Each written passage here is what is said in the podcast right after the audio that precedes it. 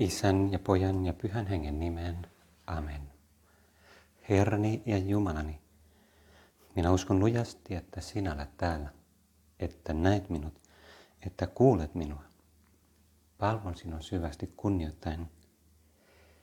Pyydän sinulta syntieni anteeksi antamista ja armo tehdä tämä rukoushetki hyödylliseksi. Perisynnetön äitini, Pyhä Joosef, isäni ja herrani, suojelusenkelini, rukoilkaa puolestani. Tänään vietetään Pyhän Monikan muistopäivää. Pyhä Monika tunnetaan ennen kaikkea siitä, että se on toisen pyhän, pyhän Augustinuksen äiti. Oli varmasti todella hyvä perhe, vaikka ei joka suhteessa helppo.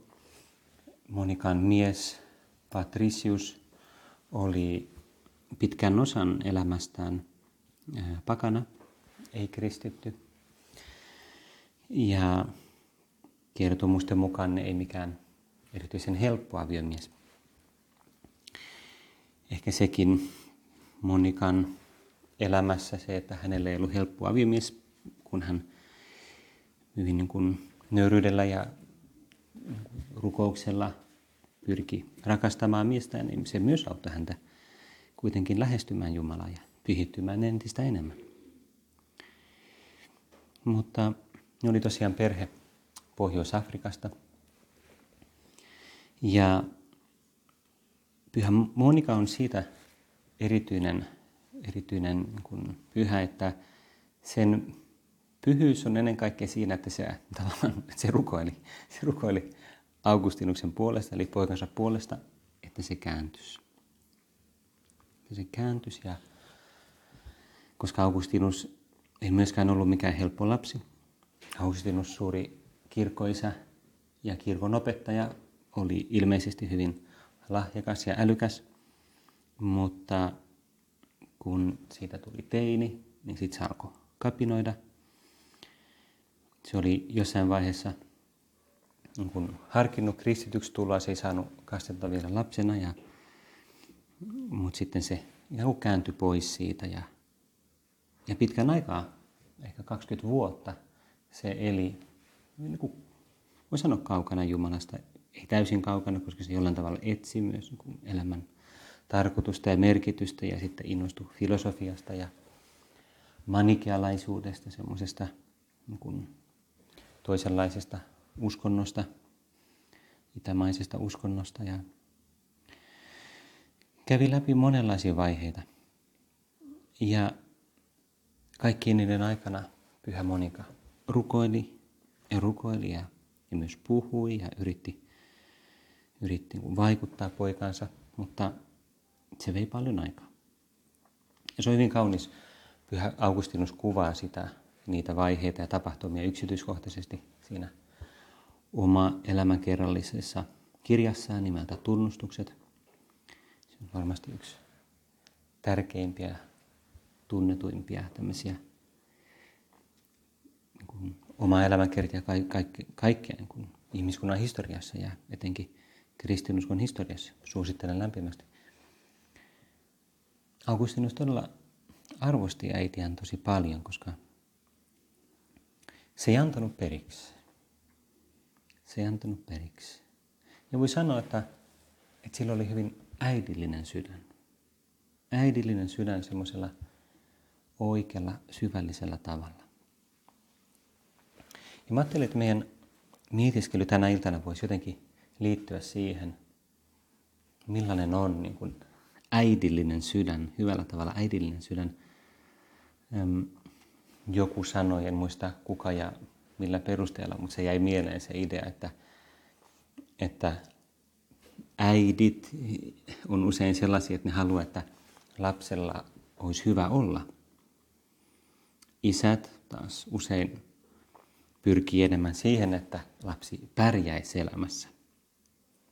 No, nämä on tämmöisiä stereotyyppejä, jotka voi toteutua tai olla toteutumatta ja ties mitä yhdistelmiä ja painotuksia, mutta, mutta se on kiinnostava kontrasti.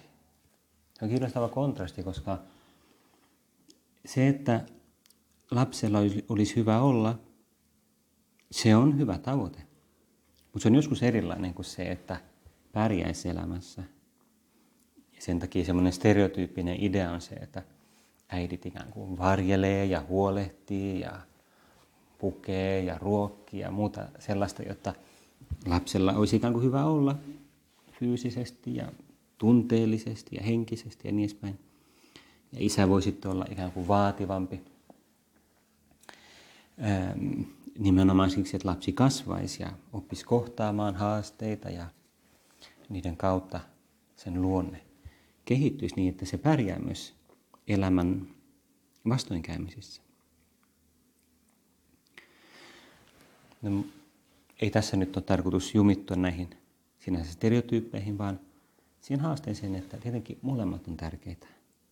Molemmat on tärkeitä. Mutta mitä se tarkoittaa, kun huolehtia hyvin?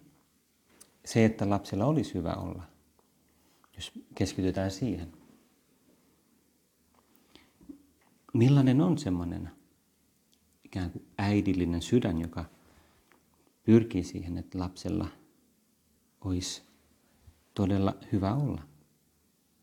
No tietysti kysymys on pitkälti se, että,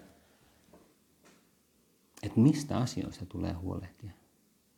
Mistä itse asiassa koostuu se, että meillä ihmisinä, Jumalan luomina olentoina ja Jumalan lapsina olisi aidosti hyvä olla? Siinä on monta eri tasoa. Siinä on aineellinen taso, joka on tärkeä ja, ja joka on oikeasti tärkeä asia. Mutta sitten myös se psyykkinen taso ja ennen kaikkea hengellinen ja uskonnollinen taso. Pyhä Monika rukoili niin paljon ja vuodatti kyyneliä poikansa tähden, koska se oli vakuuttunut siitä, että, että se on se kaikkein tärkein asia. Ja Monika oli harras kristitty katolilainen. Se tunsi pyhät kirjoitukset ja se tiesi, miten, mikä on todella tärkeää ja arvokasta. Tämän päivän messussa oli evankeliumi Matteuksen luvusta kaksikymmentäviisi vertaus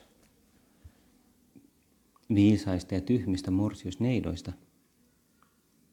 Se on vähän erikoinen vertaus jollain tavalla. Mä olen usein kokenut sen jotenkin hieman hämmentäväksi. Ja se perustuu kulttuuripiiriin, joka on hyvin toisenlainen. Mutta voidaan kuitenkin kuunnella se, koska se on, niin sisältää, sisältää suuren opetuksen ja ennen kaikkea välittää jotain niin kuin Jumalan asenteesta ja sitä, mikä on ikään kuin, voidaan sanoa, että Jumalan sydämessä on tärkeää. Jeesus sanoi, että taivasten valtakunta on oleva tällainen, ja se viittaa siis tässä niin sanottuihin viimeisiin asioihin, eli se puhuu tätä ennen justiinsa ihmisen pojan tulemisesta ja siitä, että, että ihmisen poika tulee hetkellä, jota te ette arvaa, joten olkaa valmiit, valvokaa, pysykää hereillä. Sitä seuraa siis tämä vertaus. Silloin taivasten valtakunta on oleva tällainen. Oli kymmenen morsiusneitoa, jotka ottivat lampunsa ja lähtivät sulhasta vastaan. Viisi heistä oli tyhmä ja viisi viisasta. Tyhmät ottivat lampunsa, mutta eivät varanneet mukaansa öljyä. Viisaat sitä vastoin ottivat lampun lisäksi mukaansa öljyasteen. Kun sulhanen viipyi, heitä kaikki alkoi väsyttää ja he nukahtivat. Mutta keskellä yötä kuului huuto, ylkä tulee, menkää häntä vastaan. Me ymmärretään tätä kuunnellessa, että Jeesus viittaa varmasti johonkin tämmöisiin tapoihin, jotka silloin oli tunnettuja. Meille se on vähän outo, mikä ihmeen huuto keskellä yötä, ylkä tulee, jos se sana on niin vieras tänä päivänä. Ylkä on siis ää, aviopuoliso ennen kuin on menty naimisiin. Ja nämä morsiusneidot on sen morsiamen ystäviä, jotka siis osallistuu, osallistuu juhlaan. Nylkä tulee, menkää häntä vastaan. Jeesus itse monta kertaa, Herra, sä kuvaat itseäsi tämmöisellä avioliittoterminologialla, että sä oot niin kuin kirkko ja siinä ootte niin kuin morsian ja ylkä. Sä haluat luoda ihmisten kanssa ja koko ihmiskunnan kanssa ja kirkon kanssa semmoisen syvän, syvän rakkauden liiton. Ylkä tulee, menkää häntä vastaan. Silloin kaikki morsiusneidot heräsivät ja panivat lampunsa kuntoon. Tyhmät sanoivat viisaille, antakaa meille vähän öljyä, meidän lampumme sammuvat. Mutta viisaat vastasivat, emme me voi, ei se riitä meille kaikille, menkää ostamaan kauppiailta. Mutta kun he olivat ostamassa öljyä, sulhanen tuli. Ne, jotka olivat valmiit, menivät hänen kanssaan häätaloon ja ovi suljettiin. Jonkin ajan kuluttua toisetkin saapuivat sinne ja huusivat, Herra, Herra, avaa meille. Mutta hän vastasi, totisesti, minä en tunne teitä.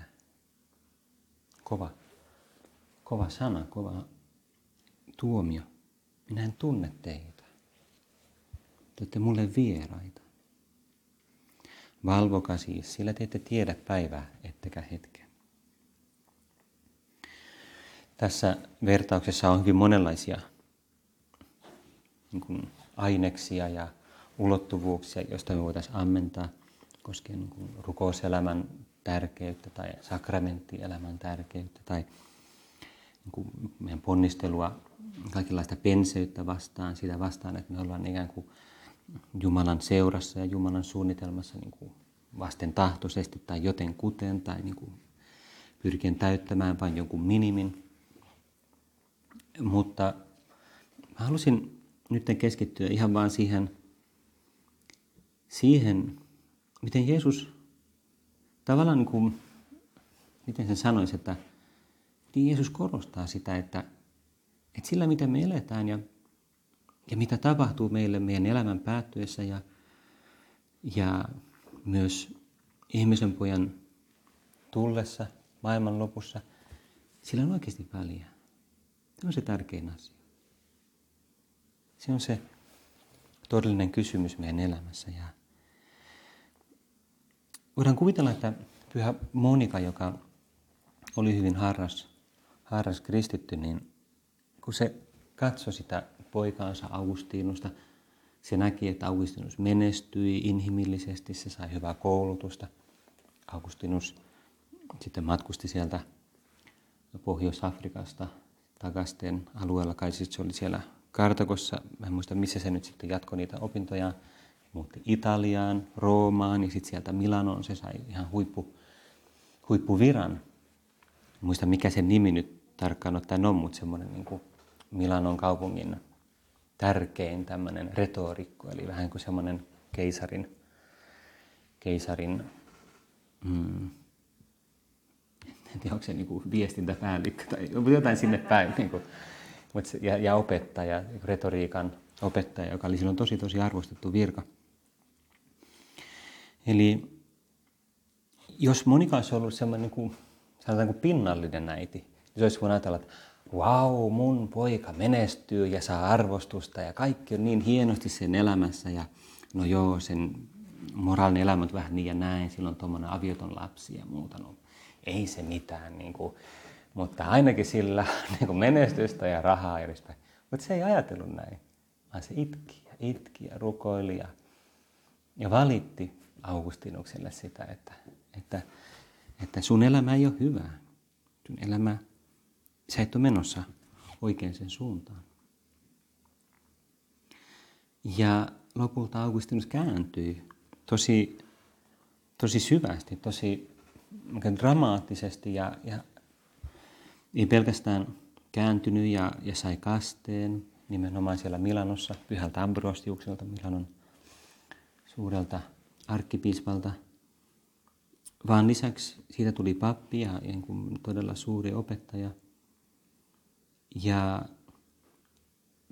Augustinus kuvaa siinä tunnustuksessa sitä, kun, kun ne on palaamassa, palaamassa jonkun vaiheen jälkeen sinne Afrikkaan, on Ostia-Antiikassa, eli siellä Rooman vanhan sataman tai satamakaupungin luona, missä on nykyään ne hienot rauniot, niin, niin Monika on, kun sanoo sitä, että no, sillä ei enää oikein mitään odotettavaa tässä elämässä, koska se on jo saanut sen parhaan lahjan, nähdä sen pojan katolilaisena ja, ja niin kuin Jumalan palvelijana. Mistä meidän tulee huolehtia meissä itsessämme ja muissa? Ennen kaikkea siitä, että, että ei vain, että ne pärjää elämässä, vaan että niin olisi, niin olisi todella hyvä olla siis oikeasti pohjimmiltaan ja, ja pysyvästi ikuisesti. Tämän päivän lukukappaleissa oli ensimmäinen messun lukukappale Paavalin kirjeestä Tessalonikalaisille, ensimmäinen kirje Tessalonikalaisille, jossa Paavali kehottaa kuulijoitaan ja meitä, Pyhä Henki kehottaa hänen kautta meitä elämään Jumalan mielenmukaista elämää. Te olette oppineet meiltä, miten teidän on elettävä ollaksenne Jumalalle mieleen. Ja niinhän te elättekin. Mutta Herran Jeesuksen nimessä pyydämme ja kehotamme teitä pyrkimään yhä parempaan. Jumalan tahto on, että te pyhitytte. Ja Paavali sitten tässä yhteydessä korostaa myös siveellisyyttä, pyhää puhtautta, joka oli sen Augustinuksen suuri kompastuskivi. Ei välttämättä erillisenä asiana. Ehkä se myös johtui siitä sen ylpeydestä ja se ei halunnut ottaa vastaan, se ei halunnut nöyrtyä niin kuin Jumalan armon edessä, joka oli välttämätöntä myös, myös niin kuin puhtaalle elämälle. Jumalan tahto on, että te pyhitytte. Kavahtakaa sivettömyyttä. Jokainen, jokaisen teistä on opittava pitämään ruumiinsa pyhänä ja kunniassa. Älkää antako sitä himon ja kiikon valtaan, niin kuin tekevät pakanat, jotka eivät tunne Jumalaa. Ja miten ajankohtainen tämä teksti onkaan tänä päivänä. Itse asiassa se on vaikuttava, jos lukee Pyhän Augustinuksen tunnustuksia, niin siinä usein tuntuu siltä, että se voisi olla niin kuin meidän aikana kirjoitettu.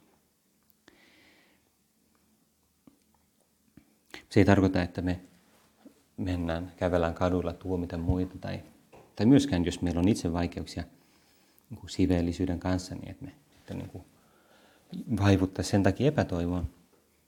Mutta se on motiivi rukoilla muiden puolesta ja auttaa, rohkaista heitä ja, ja meille itselle myös nöyrästi lähestyä Jumalaa, etsiä sitä Jumalan armoa. Ja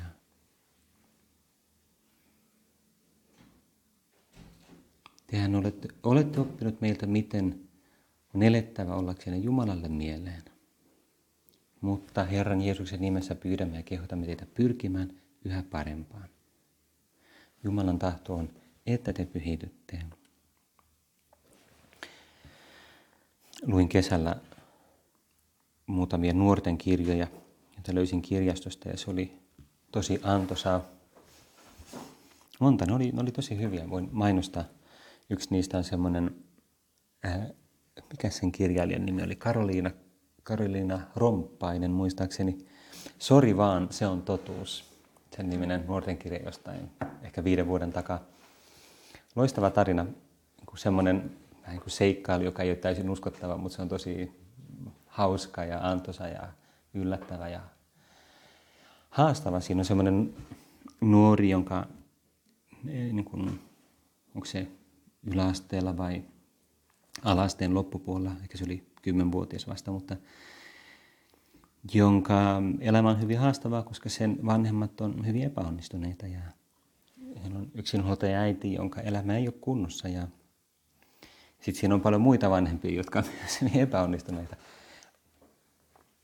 Mut sen kirjan kautta välittyy suuri semmoinen armollisuus kaikkia niitä ihmisiä kohtaan ja erilaisten sattumusten kautta kirja päättyy hyvin, mikä mun mielestä on tosi hyvä, koska se on, niin kuin se on ehkä henkilökohtainen mielipide, mutta jollain tavalla se on rakennettu meihin ihmisiin, että tarinan täytyy päättyä hyvin. Se on tarkoitus. Se on tarkoitus, että tarina päättyy hyvin ja me halutaan kuulua. Ja kun siihen suureen tarinaan, joka päättyy hyvin. Mutta siinä kirjassa, sori vaan, se on totuus, on yksi sellainen hahmo, yksi hyvin tärkeä hahmo, sellainen mummu, joka yrittää välttää kaikkia konflikteja. Niiden muiden ihmisten sukulaisten välillä on kaikenlaisia konflikteja. Sitten se mummo yrittää välttää niitä kaikkia ja lakaista ongelmaa maton alle. Se on, se on aika koominen, kun olisi sellainen, että aina, että älkää nytten ja eikö se nyt ole unohdettu. Ja sitten se aina tuo jotain ruokaa. että, että minä valmistin tämmöistä lihapataa ja nyt on makaronilaatikkoa ja minä tein tämmöisiä muffinseja ja muuta. Se on aina semmoinen tapa, jolla se yrittää lepyttää niitä muita sukulaisia tai kääntää huomion toisaalle. Ja, ja miksi mä puhun tästä? Koska siksi, että se on toisaalta tosi hyvä asia. Ja se mummo on tavallaan yksi niitä tarinan sankareita. Se on hyvä laittaa ruokaa ja etsiä sopua ja pyrkiä siihen, että lapsilla ja lapsenlapsilla olisi niin kuin ykseyttä. Se on tosi äidillinen vaisto. Sillä on tavallaan se hyvin äidillinen sydän. Mutta sekin voi mennä överiksi, se voi mennä pieleen. Jos, ja se, se tyttö siinä kritisoi vähän sit sitä, että, että, että täällä ei niinku uskalleta puhua asioista ja kertoa, mitä on todella tapahtunut ja niinku käsitellä ja sopia asioita avoimesti. Ja ehkä me voidaan siitä saada semmoinen myös kehotus ja neuvo meille, ei vain meidän meille itselle Jumalan kanssa, vaan myös meidän asenteeseen muiden ihmisten kanssa. Miten mä suhtaudun muiden ihmisten vikoihin ja ongelmiin elämässä ja heikkouksiin? Ensin toisaalta, Jeesus, totta kai mä pyrin olemaan ymmärtäväinen ja rakkaudellinen heitä kohtaan ja kun usein katsomaan sormien läpi muiden ihmisten vikoja. Samoin kuin mä toivon, että mulle tehtäisiin. Minussa on paljon vikoja itsessäni ja mä toivon, että muut antaa niitä anteeksi ja osaa ymmärtää mun epätäydellisyyttä. Mutta sitten toisaalta mä haluan olla myös rohkea ja, ja haluan viisaalla, viisaasti ja kärsivällisesti haastaa ihmisiä niissä asioissa, joissa niitä tulee haastaa. Haaste niitä kohti parempaa elämää, ikuista elämää ennen kaikkea. Ystävyyden kautta, kun on aitoa ystävyyttä ja, ja, ja ystävyys on rakkautta, se on sitä, että halutaan toiselle aidosti hyvää, niin on, on mahdollista sitten myös haastaa toisia harkitusti ja rukoilleen ja valmistaen semmoisia aiheita niin kuin rukouksessa ensin ja rukoilemalla niiden puolesta. Me ei voida pelkästään olla semmoisia hyvän tahtoisia mummuja, jotka vaan laittaa ruokaa ja haluaa siivota kaikki tai lakasta kaikki ongelmat maton alle. Pyhä Josemaría kirjoittaa tiekirjassa, ja tähän me voidaan jo lopetella. Olen kuullut kerrottavan eräästä sielusta, joka sanoessaan rukouksessa Herralle, Jeesus, minä rakastan sinua, kuuli vastauksen taivaasta. Eivät hartaat vakuuttelut ole rakkautta, vaan teot. Rakkaus on ennen kaikkea tekoja, ei vain kauniita sanoja. Ja toinen miete tässä kirjassa on, että älä lepää laakereillasi.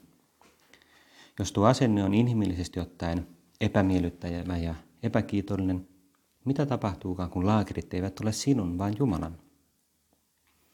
Eli se, että se viittaa siis siihen, että me kristittyinä ollaan saatu Jumalalta suuria lahjoja, uskon lahja, joka on suurin lahja, mitä me voidaan saada.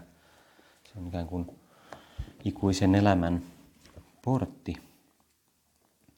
Niin, ja, ja paljon muuta ja paljon ymmärrystä Jumalan suunnitelmasta ja tahdosta ja, ja tarkoituksesta ihmistä varten, niin me ei voida vaan niin kuin tyytyä siihen, että no, nyt mun on hyvä olla ja mikäs tässä, nautitaan elämästä ja odotetaan ikuista elämää, vaan täytyy välittää sitä muille.